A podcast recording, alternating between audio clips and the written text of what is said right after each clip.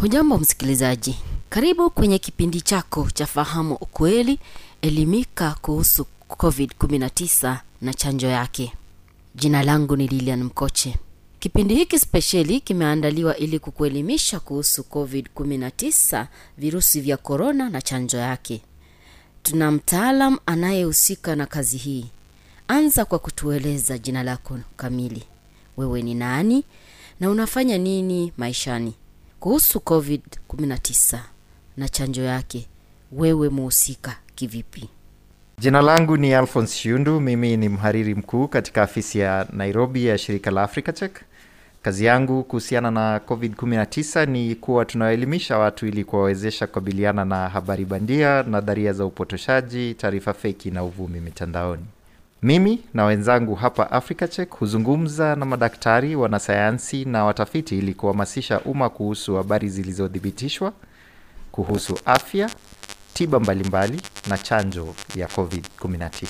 habari gushi ni nini Kwa kifupi, hizi ni taarifa ambazo hazijathibitishwa, ambazo husambazwa ili kupotosha watu, na mara nyingi wale wanazieneza huwa wanasema ni ukweli.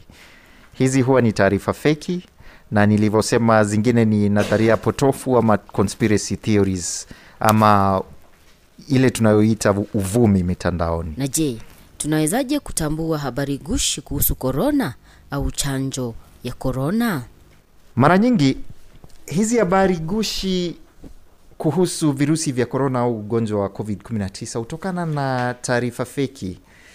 Uh, mfano tumesikia habari zisizo za kweli kuhusu tiba ya korona au kinga ya virusi hivi. Kwanza huko sehemu za Mombasa, Kilifi na Kwale tuliona watu wakiamshana asubuhi wanywe chai rangi au chai ya mkandaa strungi tunavyoita huku bara kama tiba au kinga ya virusi hivi. Wengine walisema pombe ni dawa, wengine wakasema tujifukize au tunywe mikorogo ya mitishamba ikiwemo limau, ndimu, kitunguu saumu, asali na mengine mengi. Lakini kutambua habari za kweli na zile gushi, kuna maswali mawili muhimu tunayofaa kuuliza. Kwanza, ushauri huo wa matibabu umetoka wapi? Ni kwa daktari aliyefuzu kitaaluma au ni kwa daktari wa mitishamba? Na kama imetoka kwa shirika la afya lililobebea kwa katika utafiti, shirika hilo limepeana ushahidi, na kama umeitoa mitandaoni, tovuti hiyo inanukuu wataalamu waliobobea. Na pia jiulize, je, madai hayo yamefanyiwa majaribio na wataalamu wengine wa afya? Iwapo majibu yako kwa maswali haya ni la, basi kuna uwezekano kuwa unaangalia habari bandia. Je habari gushi zipo na athari gani katika jamii Habari gushi, taarifa feki na uvumi mbalimbali ni hatari sana katika jamii na huathiri maisha na afya ya watu.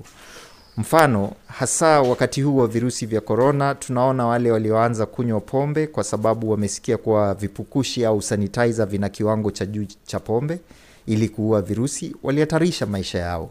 Unywaji wa pombe kupindukia hupunguza kinga ya mwili na huambatana na magonjwa mengine. Pili, kuna wale wanaoporwa kwa kuuziwa dawa bandia kwa sababu wana hamu sana ya kutibu wapendwa wao.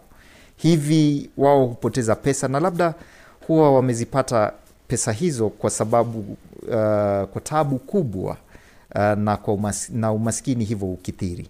Na tatu, tumesikia kuwa kuna matunda au mboga fulani inayotibu virusi hivi. Bei ya bidhaa hizi huongezeka, na hivyo badala ya watu kutafuta tiba hospitalini, huwa wanaenda sokoni kutafuta tiba mbadala ambayo haijathibitishwa, na hivyo kuchelewa kupata ushauri na matibabu kwa magonjwa yao, na wanapoenda hospitalini huwa wamechelewa sana na ugonjwa umewazidi sana. Na mwisho, watu hufa na kujeruhiwa wanapojaribu tiba au dawa ambazo hazijafanyiwa utafiti au wanaposusia chanjo. asante sana msikilizaji kwa kusikiliza.